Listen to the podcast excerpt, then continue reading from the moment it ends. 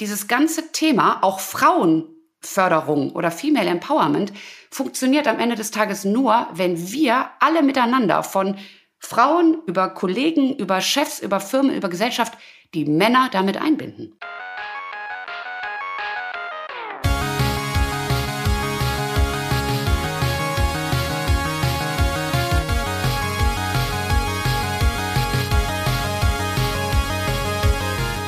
Es ist wieder soweit. Herzlich willkommen im Digital Pacemaker Podcast mit Uli Irnig und mir, Markus Kuckertz. Wir sprechen heute über Female Leadership. Zu Gast haben wir dazu Marie-Christine Illigen, Spezialistin im Female Empowerment und selbstständig mit Illigen Coach und Consult. Schön, dich als Gast zu haben, Marie.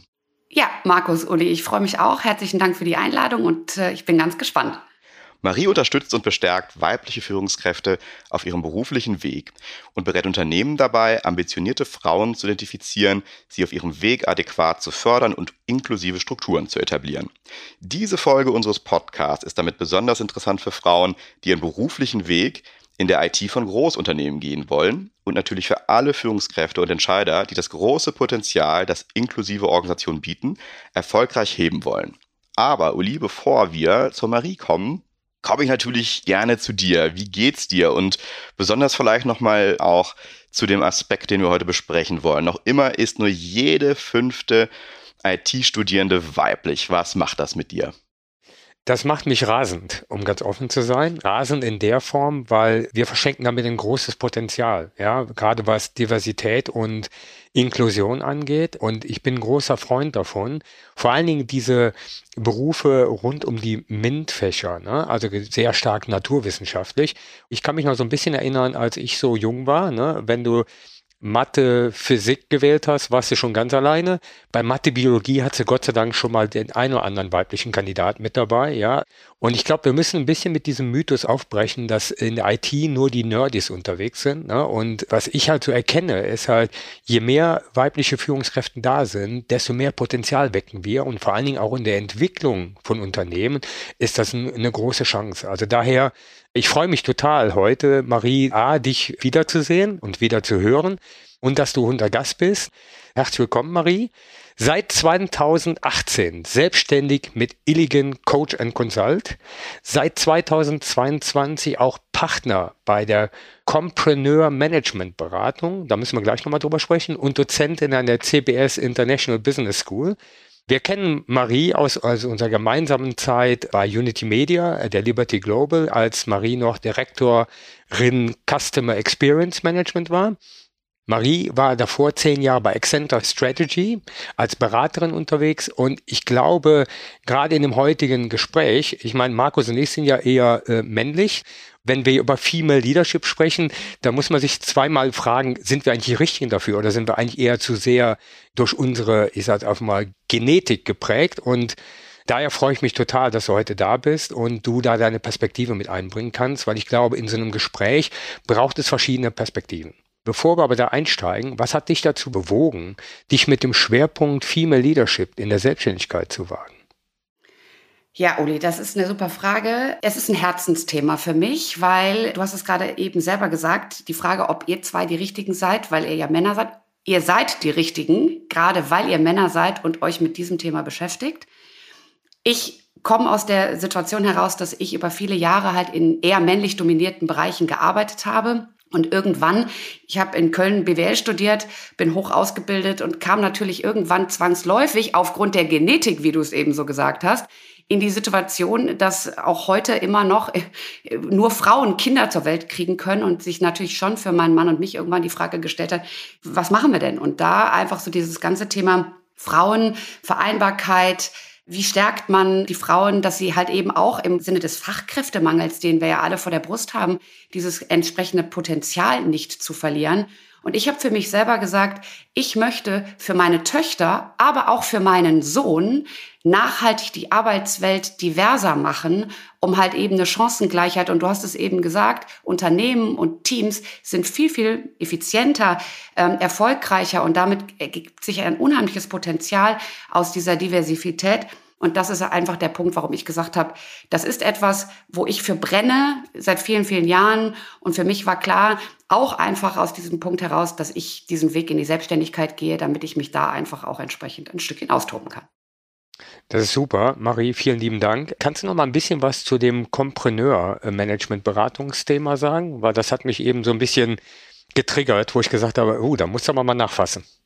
Ich habe mit meiner eigenen Firma Elegant Coach Consult schwerpunktmäßig dieses ganze Thema Female Leadership und diese, ich habe letztes Jahr eine große Studie gemacht und mit der Kompreneur verbindet sich das Ganze und da wird im Endeffekt ein Schuh draus, weil die Kompreneur eine kleine Beratung hier in Köln ist und wir schwerpunktmäßig Firmen im Bereich Organisationsentwicklung, Führungskräfteentwicklung ganzheitlich beraten. Wir machen viele Workshops, Strategieentwicklung und ähnliches. Und insofern freue ich mich, dass ich da auch ein tatkräftiges Team an meiner Seite habe, so dass wir diesen einen Aspekt natürlich der Female Empowerment, das ist ja eine, ne, wir hatten ja eben gesagt, verschiedene Perspektiven, die man auch in so einem Gespräch Gespräch mit aufbringen kann.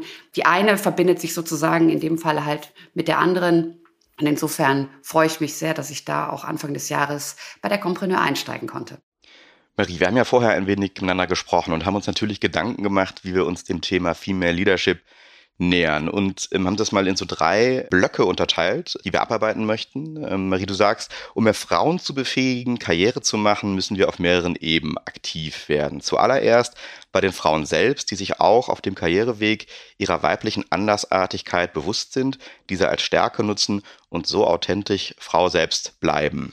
Dann bei den Unternehmen, die ambitionierte Frau gezielt fördern, inklusive Strukturen schaffen und flexible Arbeitszeit und Teilzeitmodelle arbeiten und abschließend auch in der Gesellschaft, die ihren Teil leistet, damit die Koordination von Familie, Haushalt und Kindern nicht nur auf den Schultern der Frauen liegt. So würden auch manche akute Probleme wie zum Beispiel Fachkräftemangel oder Altersarmut gelindert werden. Also drei sehr spannende Blöcke. Und wenn wir bei den Frauen selbst anfangen, gibt es eine spannende Studie, und zwar eine Women's Leadership Study von KPMG. Die kommt zu dem Schluss, dass häufig bereits in der frühen Sozialisierung von Frauen die Weichen zum Führungsverhalten gestellt werden. 86 Prozent der Frauen sagten, dass ihnen beigebracht worden ist, sich nett zu anderen zu verhalten. 44 Prozent eine gute Führungspersönlichkeit zu sein und nur 34 Prozent ihren Standpunkt zu vertreten. Marie, entspricht das auch deinen Erfahrungen und wie sollte Frau mit dieser Prägung umgehen?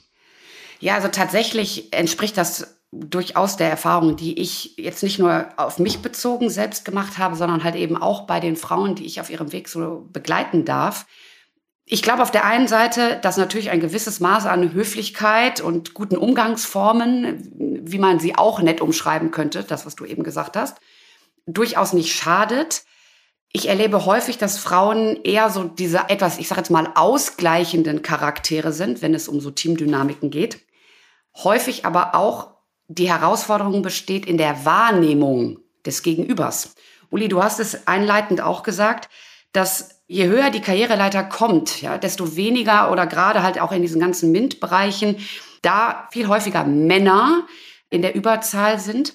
Und jetzt kommen wir zu diesem Thema Wahrnehmung. Je weniger Frauen sozusagen in einem Raum sind, desto offensichtlicher wird diese Andersartigkeit. Und ich erlebe es viel zu häufig, dass wenn Frau ihren Standpunkt vertritt, wie du gerade sagst, oftmals als Zicke wahrgenommen wird. Nach dem Motto, hat die Haare auf den Zähnen oder ähnliches. Wenn der Mann gefühlt mehr oder weniger das Gleiche tut, zu seinem Standpunkt zu stehen und den auch entsprechend zu artikulieren und auch zu verteidigen, dann ist es ein taffer Kerl. Und ich glaube, dass es hier halt einfach wichtig ist, dass wir auf der einen Seite als Frauen uns mehr auch zutrauen und bei unserer Meinung bleiben und die auch artikulieren und natürlich am Ende des Tages auch versuchen sollten, die Wahrnehmung bei unseren männlichen Kollegen gegenüber entsprechend zu verändern, dass es nämlich genauso tough ist als Frau und nicht Zickigkeit. Definitiv. Und da gibt es ja noch ein anderes Element, Marie, wo ich immer so ein bisschen neidisch bin, gerade wenn es um emotionale Intelligenz geht. Ne? Und gerade bei Veränderungen und Veränderungen vorantreiben, da helfen ja solche teilweise männlich ausgeprägten Stärken weniger und eher diese balancierte. Das finde ich immer so erfrischend, gerade bei so Diskussionen, dann über solche Elemente die Veränderung dann tatsächlich auch voranzutreiben. Und das ist ein großes Geschenk. Und ich sag mal, dem müssen wir halt auch mehr Aufmerksamkeit schenken. Also nicht nur bei den Frauen selber, sondern halt auch die Aufmerksamkeit logischerweise da so ein bisschen bei uns in der Wahrnehmung ausrichten, weil das hilft in der Tat. Absolut. Und ich meine, du hast es ja auch gerade eben gesagt, ne, diese unterschiedlichen Perspektiven und unterschiedlichen Charaktere, da kann eine unheimliche Kraft heraus erwachsen. Aber ich glaube, ganz entscheidend ist halt einfach, dass Frauen da nicht sozusagen in die Ecke gestellt werden und sich auf der anderen Seite halt eben auch ihre eigenen Stärken und auch ihres Wertes in so Teams bewusst sind. Und damit möchte ich auf der anderen Seite aber auch nicht übersteuern, ja, weil mir ist auch ganz wichtig, und das hatten der Markus und ich im Vorfeld zu dieser Diskussion auch das Thema. Deswegen sind Männer genauso wichtig, ja. Bei dem Thema muss man halt wirklich echt vorsichtig sein, dass man nicht in so ein, in so ein Gedankengut auch kommt, ja, ja, die Frauen, die müssen hier gepusht und gefördert werden, auf ein goldenes Tablett gehoben werden und die, die Männer fallen hinten runter, ne? Also deswegen, den Balanceakt muss man finden. Und ich glaube, wenn man im Mindset was ändert, und die Frauen mehr und mehr in so eine Balance auch kommen in der Teamanzahl, umso besser ist es für alle Beteiligten. Nun begegnet man ja tatsächlich so zwei Dingen, die ich auch gerade schon angesprochen habe bei der Balance. Auf der einen Seite Frauen, die sich vielleicht gar nicht in so eine, ja, männlich besetzte Verhaltensgruppenartigkeit einfügen wollen und die sich da vielleicht dann heraushalten und sich vielleicht auch gar nicht im Sinne von Karriere auf spannende Positionen melden wollen. Das ist das eine, das heißt, die werden gar nicht sichtbar. Und wenn wir mal natürlich davon ausgehen, dass Talent gleich Verhalten ist, äh, gibt es da natürlich auch gute Talente, die wir dann gar nicht gut nutzen können. Auf der anderen Seite gibt es vielleicht Männer, die sich durch so eine Art von, ich nenne das mal Bevorteilung von Frauen, um eben sowas wie Quoten herzustellen, vielleicht sogar persönlich angegriffen fühlen. Wie kann man denn damit als Unternehmen oder auch als Führungskraft umgehen? Ja, ganz ehrlich, das ist das, was ich so wahrnehme, eigentlich so der Kasus Knaxus auch, ne? Weil das ist tatsächlich ein zweischneidiges Schwert. Ich glaube, wenn man nicht in irgendeiner Art und Weise zu etwas gezwungen wird, du hast dieses Wort Quote genannt, dann wird sich nichts ändern. Sorry, wenn ich das hier ganz offen so sage ich war lange Zeit überhaupt gar kein Freund von Quote und bis zu einem gewissen Grad sehe ich das durchaus auch kritisch. Ich glaube aber, der Mensch ist ein Gewohnheitstier und machen wir uns nichts vor. Es gibt diese schöne Peter zieht Peterchen, ja. Männer denken ähnlich, Männer reden ähnlich. Ich sage jetzt mal salopp gesprochen, diese Seilschaften. Wir Frauen, wir ticken da schon anders, ja. Wir reden ja auch auf einer ganz anderen Tonart. So, und ich kann das total verstehen. Genauso wie es für mich teilweise einfacher ist, mit Frauen über Sachen zu reden, kann ich mir total gut vorstellen, dass es für Männer halt eben auch einfacher ist, einfach nur ihre Buddies so mitzuziehen. Das ist gar nicht vorwurfsvoll gemeint. Und ich glaube, da der Mensch ein Gewohnheitstier ist, kommt man bis zu einem gewissen Grad mit nettem Bitten und ab einem gewissen Grad nur noch mit einer gewissen Vorgabe, um halt jedem auch klar zu machen, dass diese Veränderung, Uli, du hast es eben gesagt, dieses Potenzial, was sich aus diversen Teams, und damit sind ja nicht nur Männer und Frauen, ne, kann man ja beliebig weit spielen, das Wort divers, dass da eine unheimliche Kraft daraus entsteht, wenn man die anfänglichen Vorbehalte überwindet. Und dafür muss es halt diesen gewissen Art Zwang im ersten Schritt halt irgendwo geben. Aber genau wie du sagst, es kann nicht sein, dass nur weil man Frau ist, dann bevorteilt wird, ob man die Kompetenzen hat oder ähnliches nicht, dann entsprechend auf das nächste Level gehoben wird, nur weil man halt eben weiblich ist. Das darf es nicht sein. Aber ich glaube, dass es Unternehmen gut daran fährt, entsprechend diese beiden Facetten in der generellen Haltung halt eben auch zu berücksichtigen. Marie, da stimme ich dir 100% zu. Ich glaube, der erste Schritt zur Veränderung ist Visibilität, ja, und diesen Fokus auf gewisse, ich nenne es jetzt mal Quoten oder zumindest mal, äh, wo wir denn stehen, ja, und wo wir dann auch hinwollen gemeinsam. Wie du sagst, eine Quote ist nur ein Impuls zur Veränderung und am Ende müssen wir gemeinsam schauen, dass wir die besten Skills zusammenbringen und das gemeinsam gestalten, ja. Aber ich bin 100% bei dir. Es braucht einen Trigger, ne? Und dieser Trigger, darf aber nachher nicht der alleinige Entscheidungsmoment sein, zu sagen, und deswegen machen wir das jetzt so, haben jetzt die Quoten überfüllt und haben trotzdem nichts erreicht. Also daher, ich bin 100% bei dir. Ne? Es braucht den Trigger, es braucht diese Auseinandersetzung damit und dann braucht es die Entwicklung gemeinsam.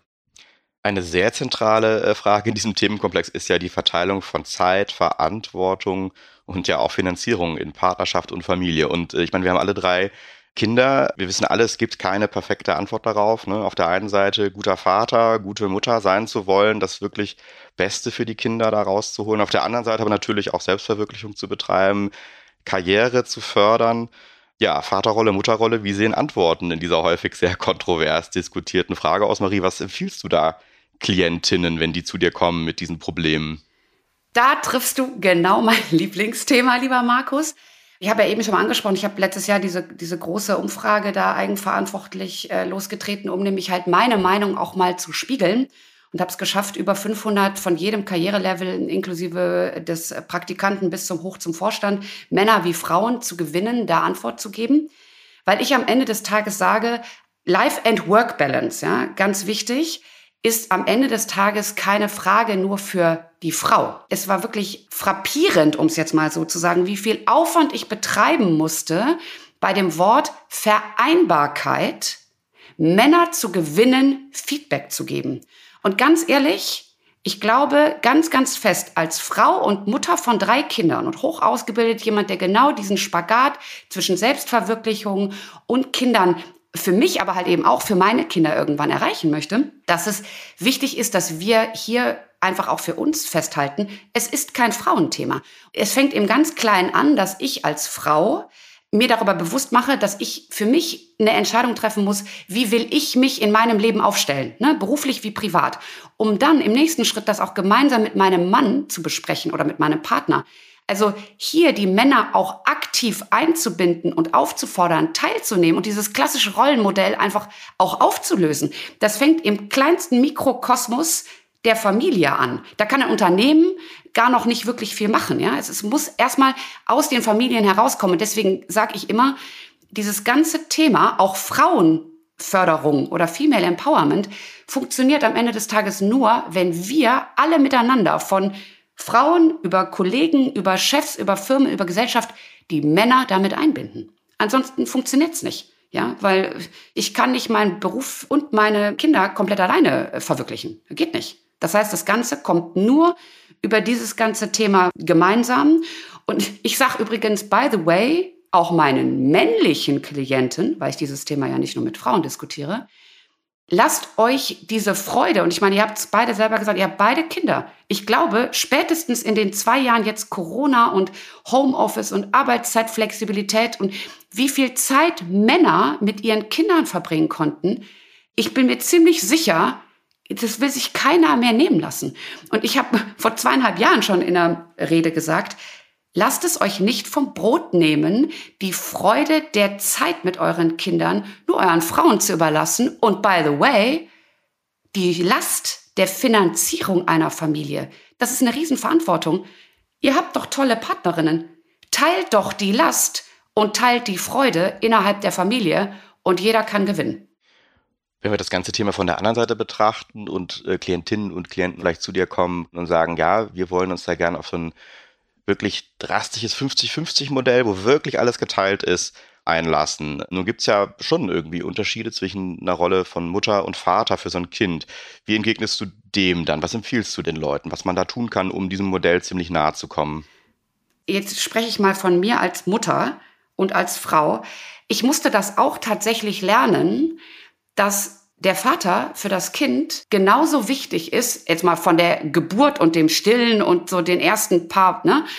Aber spätestens ab einem gewissen Zeitpunkt sollten auch wir Frauen lernen, loszulassen. Weil die Väter sind für die Kinder, und wenn wir jetzt an, an ich sag's mal, die Generation meiner Kinder, die zwischen anderthalb und sieben sind, es ist unfassbar wichtig, dass die lernen, für Frauen ist alles möglich und übrigens für Männer auch. Ja, Frauen können Fußball spielen und Männer können Erzieher werden. Also deswegen da eine gewisse Normalität im Umgang mit der Frage, ist, ist die Mutter wichtiger oder nee, beide sind wichtig. Nun hat sich da über die Jahre ja sicherlich auch in den Unternehmen ein bisschen was verändert, Uli. Du ähm, hast da ja schon, denke ich, ein paar Generationen auch gesehen. Was hat sich da aus deiner Sicht getan und, und wo stehen wir da gerade in den Unternehmen und was ist denn vielleicht auch der Vorteil, der sich aus dieser Veränderung ergibt, aus deiner Sicht? Also man hat es ja am Anfang schon so ein bisschen rausgehört. Ja? Also ich bin ein großer Verfechter davon und für mich stecken da ungeahnte Potenziale für Unternehmen. Gerade wenn ich jetzt so mal meine Berufsstation so ein bisschen anschaue ne? und danke nochmal, lieber Markus, dass du nochmal reflektiert hast, wie lange ich schon im Berufsleben stecke. Und das hat sich deutlich verändert. Ja, Also ich meine, wenn ich mit meiner Frau hier manchmal so lache und denke, guck mal, wie sich Wahlsysteme innerhalb von Deutschland verändert haben, ja. Und ich finde, alleine schon diese Reflexion zeigt halt, dass wir uns in der Entwicklung richtig bewegen, ja, also, weil, ich sag mal, wenn du jetzt sagst, das ist alles richtig, was da mal irgendwann aufgenommen worden ist, ja, für mich ist das schockierend, ja, und ich habe ja auch eine kleine Nichte, ne, die ist jetzt mittlerweile acht, ja, und der versuche ich natürlich Leichtfüßigkeit beizubringen und halt auch klar zu machen, dass sie eigentlich alles vor sich hat, ne? Und das ist vollkommen wurscht, ne? Ob der Onkel das jetzt vorgibt, ob Mama das vorgibt, ob Papa das vorgibt. Äh, sie soll das Leben genießen und halt die Gestaltungsmöglichkeiten. Und ich finde halt, das Erfrischende, wenn du so mit Achtjährigen zu tun hast, die sind da auch total leichtfüßig. Ne? Also die fallen nicht in so ein Dogma rein, zu sagen, guck mal, der ist aber wichtiger oder der ist aber wichtiger.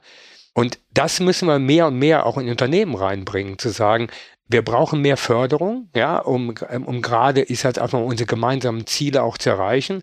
Und ich bin so ein Stück auch bei Marie. Jeder hat so seine Rolle und jeder hat so sein Ding, aber es wird nur zusammen funktionieren. Ja, also es gibt kein klassisches Klischee und guck mal, das ist deine Rolle und das ist es jetzt und das ist deine Rolle und das ist es jetzt. Ich finde immer dann, wenn du in so Abgrenzungsdiskussionen reingehst, dann bewegen wir uns weg und viel wichtiger ist immer auf uns zu zu bewegen, ja und diese Schönheit dieser Diversität, die wir damit schaffen, den neuen Raum, den wir schaffen, halt mehr in den Fokus reinzubringen. Und das müssen wir vorleben. Das ist Aufgabe der Unternehmen aller Führungskräfte, egal welchen Geschlechtes, das wirklich vorzuleben. Das ist ja auch, wo Untersuchungen äh, zu dem Ergebnis kommen, dass Vielfalt und Integration nicht nur gesellschaftlich richtig, sondern auch strategischer Unternehmensvorteil sind. Wir hatten das zuletzt ja auch beim Thema Nachhaltigkeit, jetzt hier beim Thema Female Leadership, dass das immer deutlicher wird, dass da eben eine Ressource ist, die wir nutzen können, insbesondere auf äh, Führungsebenen. Marie, was sind die wichtigsten Schritte aus deiner Sicht, die Unternehmen auf dem Weg zu einer inklusiven Organisation gehen sollten? Wie kommt man dahin? Du, ich glaube, dass die Firmen sich des Potenzials, was in Anführungszeichen vor ihrer Tür steht, bewusst werden, um dann zu sagen, okay, wir haben verstanden, dass wir als Unternehmen nicht das Problem Frau, das Problem Familie, das Problem Teilzeit, sondern die Möglichkeit und die, die Vielfalt und die, ich sage mal, mehr effizient und erfolgreicher zu sein, schaffen können, indem wir vom Problembewusstsein weggehen und hin zu Möglichkeitsbewusstsein kommen. Ihr habt einleitend gefragt, Uli, seid ihr überhaupt bei dem Thema die Richtigen, weil ihr Männer seid? Und ich würde das gerne nochmal bestätigen. Ja, Ihr seid genau die Richtigen dafür, weil am Ende des Tages, das muss von oben vorgelebt. Ja, von unten muss die Anfrage und das Einfordern, um es jetzt mal so zu sagen, kommen. Und zwar sowohl von den Frauen als auch von den Männern. Aber gelebt und umgesetzt muss es von oben. Und deswegen, ihr seid perfekt für das Thema, weil ihr auf den Leveln seid, die eine Veränderung vorantreiben können. Und ihr habt ja dadurch, dass wir heute miteinander sprechen, bei euch ist diese Opportunity-Bewusstsein, das ist ja schon da. Also insofern genau auf dem richtigen Weg. Wenn man jetzt mal in die Praxis schaut, dann sieht es ja dann schon so aus, dass man oft, vor allem in der IT, sehr technisch umschriebene Rollen hat, wo dann vielleicht auch die Anforderungen so formuliert sind, dass sich da leider dann doch immer mehr Männer wiederfinden. In der Praxis erlebt man, dass man dann eher männliche Bewerber kriegt auf so Rollen. Auch auf Führungsrollen erleben wir das, dass Frauen sich vielleicht auch gar nicht trauen, selbst wenn das Dinge sind, die man gezielt öffnet, wo man gezielt Frauen anspricht, in so Männerdomänen ranzugehen. Und diese eben angesprochene KPMG-Studie hat äh, drei besonders vielversprechende Maßnahmen genannt, um Frauen für Führungsaufgaben zu befähigen. Die sagt Coaching, Mentoring und Networking. Marie, ist das auch deine Erfahrung? Was empfiehlst du den Frauen oder was kann man als Führungskraft wirklich ganz konkret tun, um da Matches herzustellen zwischen offenen Führungspersonen und wirklich weiblichen Talenten, die nicht das Selbstbewusstsein haben, in diese Rollen reinzugehen und da eben zu gestalten? Also ich würde aus meiner persönlichen, aber auch aus meiner beruflichen Erfahrung durchaus diese drei Bereiche unterstützen. Ich meine, ich bin selber ja systemischer Coach und begleite Frauen, aber halt eben auch Männer auf diesem ganzen Weg, ihre Karriere da voranzutreiben. Ich glaube, dass das entsprechend wichtig ist, gerade Frauen Mut zu machen, auf sich, auf ihre Stärken zu vertrauen. Ja, weil oftmals gerade, je höher man die Karriereleiter kommt, desto weniger die Anzahl an Frauen.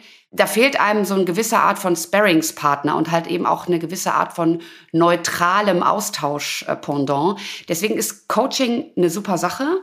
Ich glaube auch, dass das Thema Mentoring, also ich bin auch Mentorin bei MentorMe beispielsweise, wo es ein Netzwerk, was ganz bewusst Frauen coacht oder mentort oder Guidance gibt. Also insofern, das ist eine, eine ganz tolle Möglichkeit.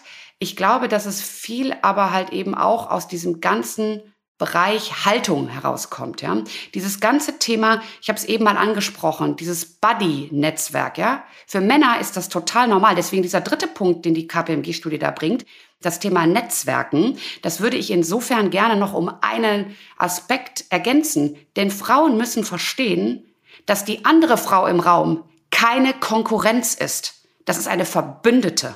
Wenn ich euch beide frage, kein Mann kein Mann würde einen anderen Mann im Raum als geh mir aus der Sonne, du stehst mir im Licht, als Rivalen sozusagen sehen. Die versuchen eher zu gucken, okay, das ist vielleicht ein Rival, aber wie können wir uns gegenseitig nutzen, damit wir beide sozusagen weiterkommen? Und bei Frauen ist das komplett anders. Vielleicht auch durch diese Geschichte, dass es heute immer noch viele Bereiche und gerade höhere Karriereleveln gibt, wo halt Frauen absolut in der Unterzahl sind. Aber es ist so wichtig, dass wir Frauen durch das Coaching gestärkt, aber durch das Networking uns als Frauen im Team zusammentun. Ne? Peter zieht Peterchen, ja, oder Paula zieht Paulerchen. Und da müssen wir uns von den Männern echt noch was abgucken, das Networking besser zu nutzen. Uli Marie hat gerade das Thema Haltung angesprochen. Wenn du Führungskräfte siehst oder auch seine Erfahrung in anderen Firmen, muss ja nicht in aktuellen Rolle sein, wie verändert man die Haltung von Männern, die in höheren Führungsrollen sind, die das halt eben noch anders erlebt haben, die es vielleicht auch anders vorgelebt bekommen haben von Vorbildern, die vielleicht gar nicht mehr beruflich aktiv sind. Wie ändert man diese Haltung? Was kann man da tun? Also ich bin ja ein großer Freund von Erfahrungen und Erfahrungen machen. Ja, also neben der Tatsache Visibilität zu schaffen, ja, um zu sagen, was bedeutet das, würde ich auf den Punkt von Marie so ein bisschen aufsetzen und da das Netzwerk auch spielen lassen. Ja, also bewusst halt erfolgreiche Female-Führungskräfte einfach mal Bühne schaffen. Das ist Nummer eins, ja, weil das ist ähnlich wie bei der Quote. Manchmal braucht es halt so einen kleinen Trigger. Und das hilft, um Perspektive zu wechseln. Und gleichzeitig halt auch zu sehen, welche Potenziale in den Menschen steckt. Das ist Nummer eins, ja. Ähm, und dann in so cross-funktionalen Teams genau diese Mischung herzustellen, dann erlebst du schon ein Wunder. Ne? Wunder in der Form, dass du A, das Verhalten siehst, wie das Verhalten sich ändert. Ne? Das ist das eine Thema. Und das nächste ist halt, auch diese Möglichkeit und Chance erkannt wird, da deutlich mehr rein zu investieren und deutlich mehr Fokus drauf zu lenken. Und das ist halt eine gemeinsame Lernreise, wie man so schön sagt. Ich glaube, es gibt halt keinen Mann, der sagt, ich möchte aber kein Female Leadership fördern. Also ich glaube, das ist eher eine Frage von Fokus und halt auch nochmal des Antriebs so ein bisschen hinterher zu bringen, um das halt auch so ein bisschen nach vorne zu treiben.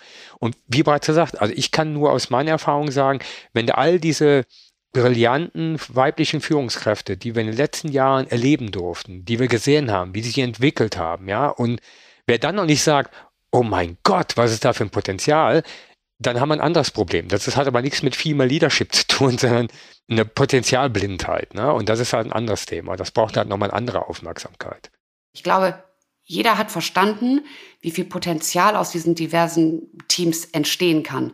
Aber wir kommen zurück zu der, ich sag's mal, natürlichen Selektion, dass für unsere Nachfahren die Frau die einzige ist, bis dato, die Kinder zur Welt bringen kann. Und wir haben am Ende immer irgendwo diesen sogenannten rosaroten Elefanten ab einem gewissen Alter im Raume stehen. Und ganz ehrlich, da möchte ich den Finger gar nicht zu sehr Richtung nur Männern erheben, sondern auch Richtung, ich sag's mal, anderen weiblichen Kolleginnen. Wenn wir als Gesellschaft nicht anfangen, von dieser Problemthematik, ja, da sind kranke Kinder, da ist Teilzeit, da ist ein Wunsch nach Homeoffice oder, oder, oder. Wenn wir nicht anfangen, das als normal und übrigens, by the way, auch Männer empowern, in Teilzeit zu gehen. Jobsharing, Führung in Teilzeit mit einem Tandem, Männer und Frauen. Wenn das irgendwann normal wird, dann ist dieses Markel, was die Natur uns Frauen nun mal eben gegeben hat, weil wir sind diejenigen, die ne, schwanger werden und Kinder zur Welt bringen, dann ist dieses Makel irgendwann weg und wir haben das New Normal. Und die Vodafone beispielsweise hat ja auch damit schon angefangen, ähnlich wie das ein oder andere deutsche oder in Deutschland ansässige Unternehmen zu sagen, wir wollen hier Männern auch die, die Chancen ermöglichen, ja, in Elternzeit zu gehen, in Teilzeit und ähnliches. Und ich glaube, da erwächst ein unheimlicher Hebel in dem Mindset-Thema. Weil wir müssen nochmal von diesem Problembewusstsein wegkommen, was mit der Rolle der Frau und gleichzeitig Mutter und Kollegin einhergeht. Wenn wir über die Unternehmen sprechen, dann müssen wir natürlich auch über die Voraussetzungen sprechen, die Unternehmen schaffen. Und da kommt natürlich jetzt in den letzten Monaten und Jahren das Thema Homeoffice ins Spiel. Durch Corona hat sich da ja einiges verändert, ähm, hat vielleicht einiges für Väter und Mütter vereinfacht, aber man muss auch ehrlich sein, es ist auch teilweise natürlich schwieriger geworden, weil die Zeit, die man hat, sich nun verschränkt, privat, beruflich und man das nun halt eben gemeinsam optimieren muss. Marie, aus deiner Sicht, was sollten Unternehmen machen, damit äh, Frauen und Männer, Mütter, Väter nicht mehr zwischen Familie und Beruf oder zwischen Karriere und Kindern da entscheiden müssen in dem ganzen Komplex? Welche Maßnahmen und Modelle zeigen sich da aus deiner Sicht als besonders wirksam? Ja, also ich glaube tatsächlich, so schlimm diese letzten zwei Jahre sicherlich auch in unterschiedlichen Facetten gewesen sind. Du hast es angesprochen, diese, ich sage jetzt mal, Turbo-Veränderung, die in der Arbeitswelt damit einhergegangen ist, die ist, glaube ich, zum Vorteil für viele von uns. Und ich glaube, Unternehmen sind gut beraten, eine gewisse Balance für ihre Mitarbeiter zur Verfügung zu stellen, was das Thema Homeoffice angeht, was das Thema Arbeitszeitflexibilität angeht. Und ich meine, es hat sich gezeigt, das ganze Thema Vertrauen, man muss nicht im Büro sein, um gute Arbeit zu machen. Und das ermöglicht sicherlich Frauen, wie aber halt eben auch Männern, da Fahrzeit und ähnliches zu sparen. Und deswegen sind Unternehmen, glaube ich, schon gut daran beraten, da den Mitarbeitern auch langfristig eine gewisse, ich sag mal, Flexibilität und Vertrauen entgegenzubringen. Und ganz generell, ich habe es eben schon mal angesprochen, die für mich entscheidende Maßnahme ist dieses Thema Mindset-Veränderung, weg vom Problem hin zur Möglichkeit, die sich mit diesem ganzen Thema ergibt. Führung in Teilzeit, Jobsharing und vor allem, ich meine, ihr seid beides Väter, aber ich glaube nach wie vor ganz, ganz stark daran, dass dieses Thema Väter ganz essentiell ist, um langfristig auch für uns Frauen da was zu verändern. Und deswegen glaube ich, ist es auch, Marie, um da anzuknüpfen, immer so ein Eltern Blick, ja, und halt nicht ein Väter-Mutter-Blick, ja, und Du hast gesagt, Beispiele nach vorne. Ne? Und Mindset heißt immer, ich habe eine Erfahrung gemacht, die hat mir in der Vergangenheit geholfen. Darauf baue ich ne? und jetzt brauche ich neue Erfahrungen. So und Vielerorts wird jetzt das Homeoffice als die Lösung für alle Probleme dieser Welt gesehen. Ist es nicht. Ne? Auch wir alle mussten uns in einem Homeoffice wieder zurechtfinden und lernen. Und auch für die Familie heißt das umstellen, anders lernen, anders adaptieren. Und das ist auch gut so. Und so geht es genauso, um solche Sinne zu schärfen und sich darauf einzulassen. Ne? Ich würde gerne einen Werbeblock einbringen. Wir haben ja diesen Super Dad Award gewonnen, ja, wo es darum geht, Elternzeit zu verlängern aus Unternehmenssicht und damit halt auch Vätern die Möglichkeit zu geben, länger bei den Kindern zu sein. Und ich glaube, darum geht es so ein bisschen. Ne? Also wir müssen das immer aus einer Familienperspektive sehen. Und ich bin 100% bei dir, Marie die Möglichkeiten, die wir heute aufgrund der neuen Arbeitsweise, der Technologie und der Unternehmen zur Verfügung stellen, die schaffen alle Möglichkeiten, sowohl für Co-Leadership, also bewusst zu sagen, also Mütter, die für ihre Zeit dann im Prinzip bei ihren Kindern bleiben oder die Väter, die bei ihren Kindern bleiben, genau diesen Raum zu schaffen. Und das braucht einfach immer wieder Beispiele.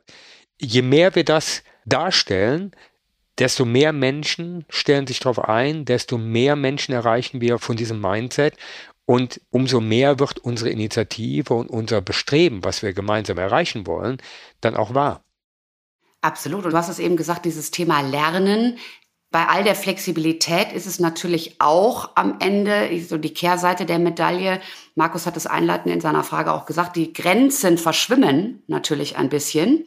Da auch ich sage jetzt mal ganz bewusst als Frau, ich glaube, Männer sind da etwas stärker, auch Grenzen zu ziehen, ja, weil man keine Angst haben muss, dass man ausgegrenzt wird beispielsweise, aber da auch ganz klar zu sagen, okay, das ist zwar Homeoffice, aber ich bin trotzdem nicht 24/7, sieben Tage die Woche im Urlaub und auf der Couch zu erreichen, sondern da zu sagen, okay, ich habe die Flexibilität, aber ich weiß auch, wann das, der Anfang und das Ende irgendwo ist, ja. Und damit am Ende des Tages die Eltern nicht komplett ausgelaugt sind, weil sie versuchen, alles zu shiften. Da bin ich 100% bei dir, weil ein Teil davon ist halt ein selbstgemachtes Problem, was im Kopf anfängt. Ne? Also ich muss immer erreichbar sein, ich muss das irgendwie schaffen und da den Mut haben, auch Abstand zu nehmen, ja, und bewusst Zeit einzuplanen für man kann es jetzt neudeutsch Sustainability, also wie erhalte ich denn eigentlich meine Gesundheit, meine Kraft, meine Energie oder wie man es jetzt auch sagt, sind wir mindful, ne? also schaffen wir den Raum dafür. Und ich finde, wir sind genau an so einem Punkt, wo wir das mehr und mehr positionieren und mehr und mehr auch den Raum dafür schaffen. Aber wichtig dabei ist, diese Veränderung, dieses Lernen startet bei jedem selber, nämlich fängt oben im Kopf an und die Adaption des Lernens verändert sich unser Verhalten, weil Verhaltensänderungen passieren nicht über Nacht oder weil wir es auf die Kaffeetasse schreiben.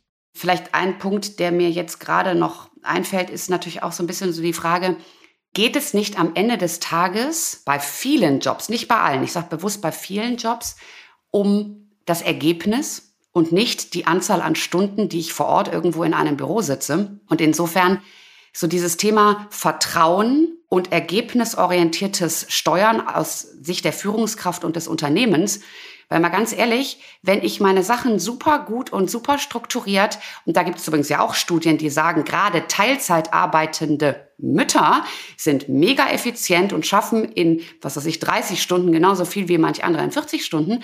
Ist 40 Stunden eigentlich das geltende Arbeitsmodell?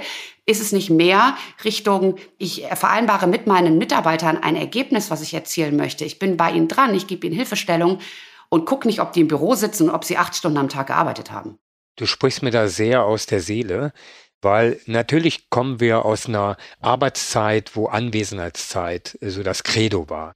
Und das hängt auch noch bei vielen, also äh, das muss man erschreckenderweise erkennen, noch bei vielen im Kopf, dass irgendwie Zeit das Maß ist für Produktivität. Das hat damit nichts zu tun. Ne? Und ich habe doch lieber Menschen, die tatsächlich Outcome, ne, also ergebnisorientiert unterwegs sind und ein Thema auf die Straße stellen und danach halt auch genug Zeit für sich selber haben, als jemand, der jetzt acht Stunden vor sich hin sitzt und zwar da war, aber kein Outcome erzeugt hat.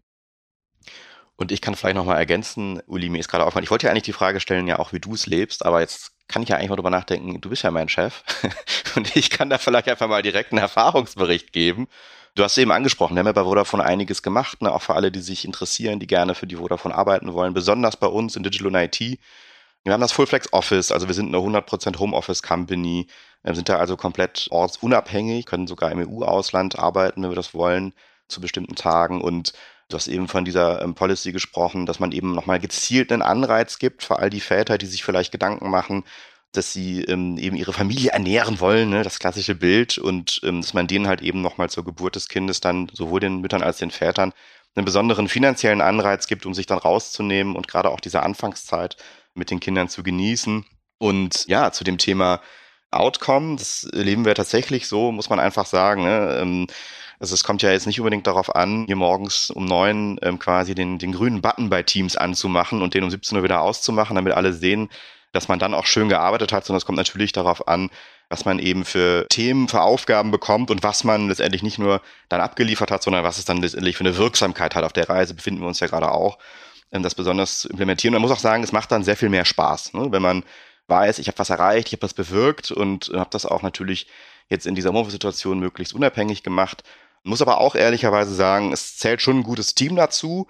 Das ist ein sehr dynamisches, äh, fluides Gebilde. Also das Team muss das auch schon auffangen und mitleben. Ne? Also wenn ich jetzt um 16 Uhr oder um 15.30 Uhr mich dazu entscheide, nach der Kita mit meiner Tochter auf dem Spielplatz zu sein und dann will mich jemand erreichen, dann ist das natürlich ein Konflikt. Und da müssen natürlich die Kolleginnen und Kollegen dann auch mit umgehen. Aber da muss ich auch sagen, aus eigener Erfahrung, das wird und gerade durch Corona, da viele oder eigentlich mehr oder weniger fast alle irgendwie in irgendeiner Weise natürlich viel näher an ihren Familien dran sind oder in ihrem privaten Umfeld, dass das natürlich sehr viel besser wird. Ne? Absolut. Und ich meine, Uli, du hast es eben gesagt, eine Bühne bereiten. Ich komme zurück zu dem Thema, dass in meiner Wahrnehmung das Thema Männer und Väter ein essentielles ist, um Frauen langfristig empowern zu können. Also auch für ich sage jetzt mal, die männlichen Role Models, die ganz klar sagen, es ist kein Anwesenheitskult, meine Familie ist mir wichtig, denen muss übrigens auch eine Bühne gegeben werden. Ich finde das super, das zu hören. Ich erlebe das bei meinem Mann ganz genauso. In meinem Umfeld halt eben hier auch. Wie schön ist es, dass man nicht mehr nur in Anführungszeichen die Muttis nachmittags nach der Kita oder nach der Schule irgendwo mit ihren Kindern sieht, sondern halt eben auch Väter. Ja, wobei ich stelle fest, die Quote auf den Spielplätzen ist schon noch sehr stark durch Frauen geprägt. Aus eigener Erfahrung, also wenn da so zehn Menschen sind, dann sind es in der Regel so zwei, drei Männer und äh, sieben Frauen. Das ist meine Beobachtung. Kölner Innenstadt kann natürlich woanders anders sein, aber ähm, ich bin da schon immer noch sehr überrascht, dass das so ist. Ne? Da haben wir schon noch einen Weg vor uns, das muss man schon auch deutlich sagen.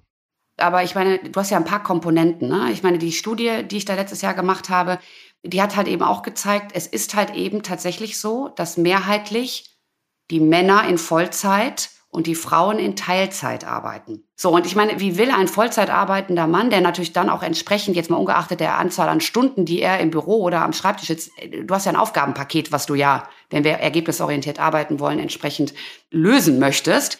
Also insofern ist es schon normal, dass immer noch mehr Frauen wegen der Teilzeitgeschichte nachmittags auf dem Spielplatz sind.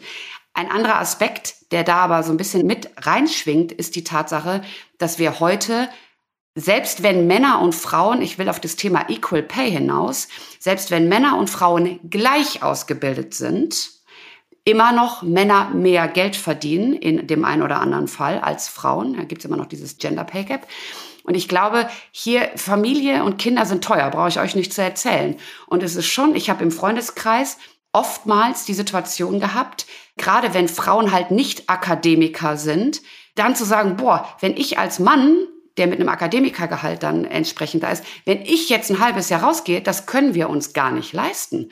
Und selbst bei zwei Akademikern, wenn du immer noch die Schere hast, dass Frauen irgendwie 15, 16, 17 Prozent weniger verdienen, das macht was im, im Portemonnaie.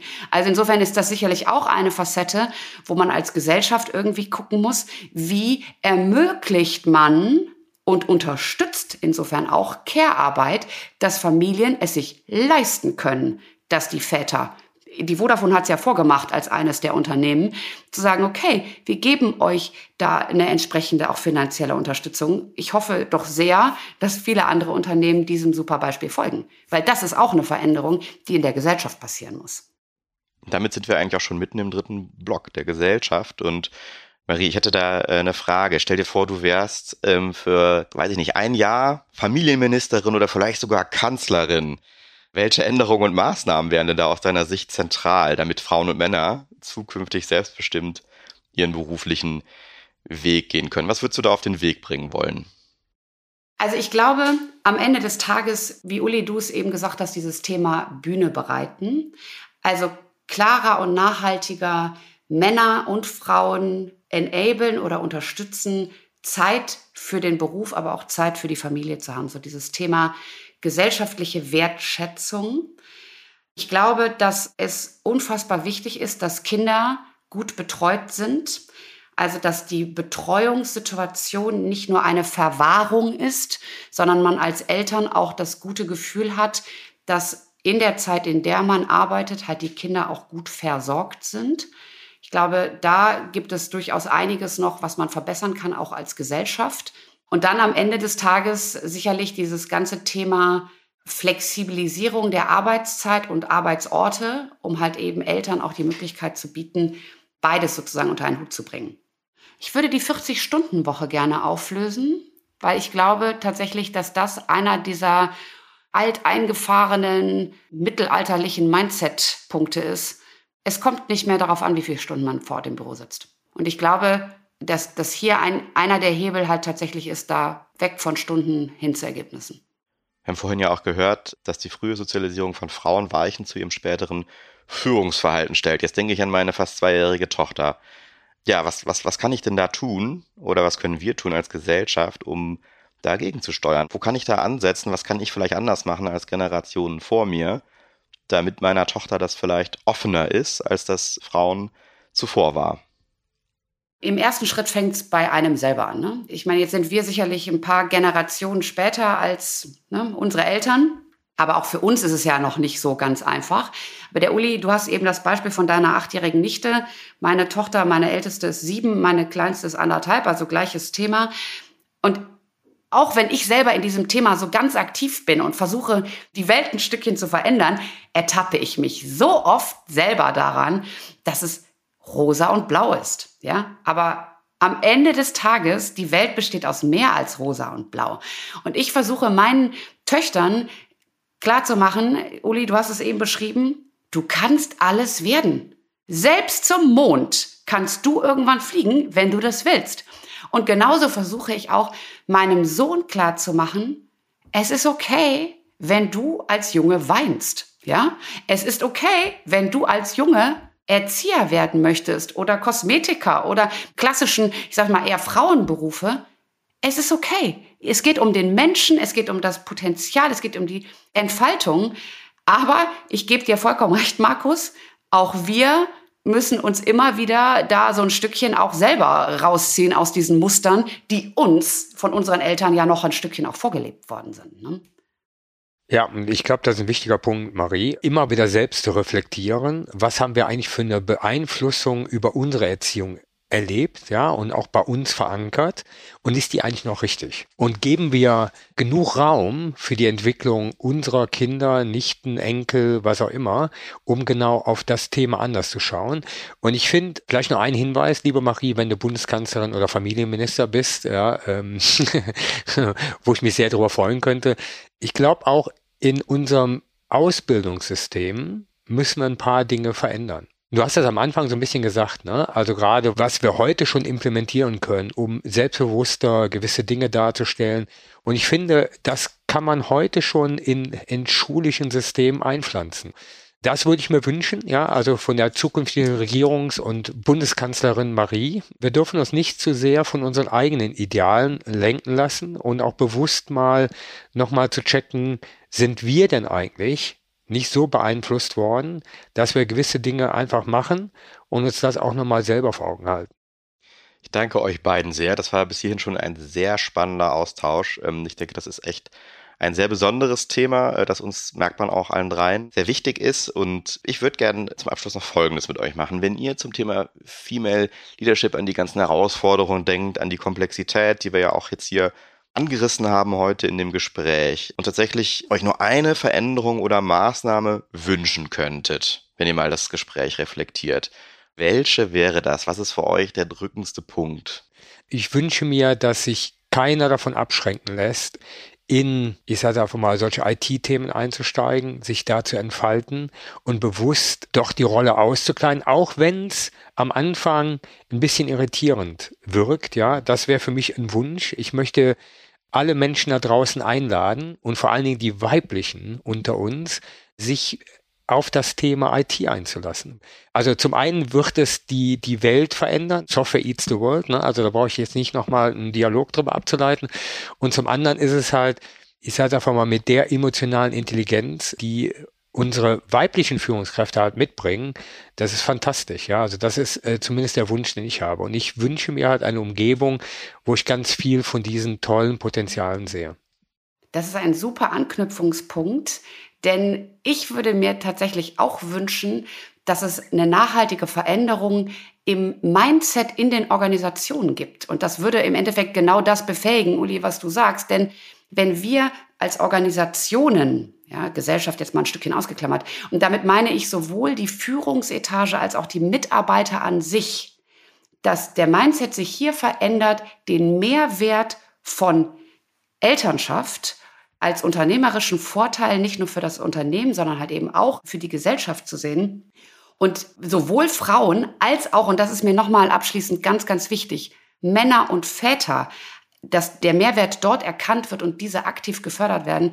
Ich glaube, dann haben wir ein Fundament geschaffen, was nämlich genau dem, was du dir wünschst, Uli, dass mehr Frauen in Bereiche sich trauen, wie die IT, dann haben wir da einen guten Grundstein gelegt, weil die Organisationen sich so verändert haben, dass Frauen ungeachtet ihrer, ich sag's mal, natürlichen, ich will das Wort Limitierung eigentlich sagen, aber natürlichen Aufgabe der Nachwuchsgeburt dass sie da nicht ab einem gewissen Zeitpunkt auch als Potenzial aus den Unternehmen verloren gehen. Ich glaube, das wäre ein Wunsch, den ich hätte, da nachhaltige Mindset-Veränderung. Ich danke euch beiden für das ähm, abschließende Statement und Marie, wir haben hier eine schöne Tradition, ähm, die wir mit allen unseren Gästen durchmachen. Und zwar äh, stellen wir unserem Gast zum Schluss immer eine ganz besondere Frage. Stell dir bitte vor, du könntest eine Plakatwand direkt vor deiner alten Uni freigestalten. Also da, wo die immer rein und raus gehen über die Treppen und die gucken natürlich dann auch auf dieses Plakat und sind damit konfrontiert. Was würdest du den Studenten und Studentinnen heute mitgeben für das Leben und für die Laufbahn? Was würde auf deinem Plakat stehen, was du da aufhängen würdest? Der Impuls, der mir kommt, ist, Glaubt an euch selbst, the sky is the limit. Uli, das könnte ein Motto sein, nach dem du auch lebst. Spricht dich das an? Absolut. The sky is the limit und selbst the sky is not the limit. Ja, also the galaxy is the limit. Also daher, ja, das spricht mich natürlich an und äh, ich glaube, wenn wir vieles unseren, ich sag mal, zukünftigen Nachwuchsführungskräften mitgeben können und Menschen, die sich wirklich trauen, da reinzusteigen. Lasst euch nicht limitieren, ja. Legt eure Fesseln der Vergangenheit ab, die euch irgendwie geprägt haben, die euch erfahren haben lassen, dass das euer Limit ist. Legt die ab und versucht die immer wieder zu überspringen. Ich danke euch. Marie, magst du uns zum Abschluss noch sagen, wo unsere Zuhörerinnen und Zuhörer mehr von dir erfahren können und falls sie mit dir ähm, zu den Themen, die wir heute besprochen haben, in den Austausch gehen möchten, wo können die mit dir in Kontakt treten? Sehr gerne, Markus. Also ganz generell bin ich natürlich bei LinkedIn zu finden, Marie-Christine Eligen. Ansonsten bin ich auch über meine eigene Homepage icc.cologne oder halt eben auch über die Compreneur zu finden. Aber ich glaube, LinkedIn ist sicherlich die einfachste Geschichte und dann einfach eine Nachricht schicken. Freue ich mich sehr. Vielen Dank. Das war der Digital Pacemaker Podcast zum Thema Female Leadership. Unser Gast heute war Marie-Christine Illigan von Illigan Coach und Consult. Wenn ihr weitere Informationen zur Folge haben möchtet, schaut bitte in die Show Notes. Dort findet ihr auch die angesprochenen Informationen und das, was wir heute hier so besprochen haben, mit weiterführenden Links.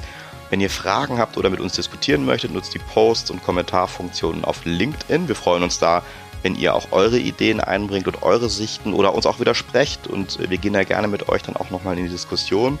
Wir freuen uns sehr auf euren Input und euer Feedback. Der Digital Pacemaker Podcast erscheint alle 14 Tage am Dienstag bei Spotify, Apple und überall, wo du deine Podcasts bekommst. Klicke jetzt auf den Follow- oder Abonnieren-Button, wenn du keine Folge verpassen möchtest. Auf Spotify gibt es auch übrigens so ein kleines Glöckchen, die dich dann erinnert, wenn du sie aktivierst, dass wieder eine neue Folge erschienen ist. Euch eine gute Zeit und auf bald, euer Uli und Markus. Rock'n'Roll!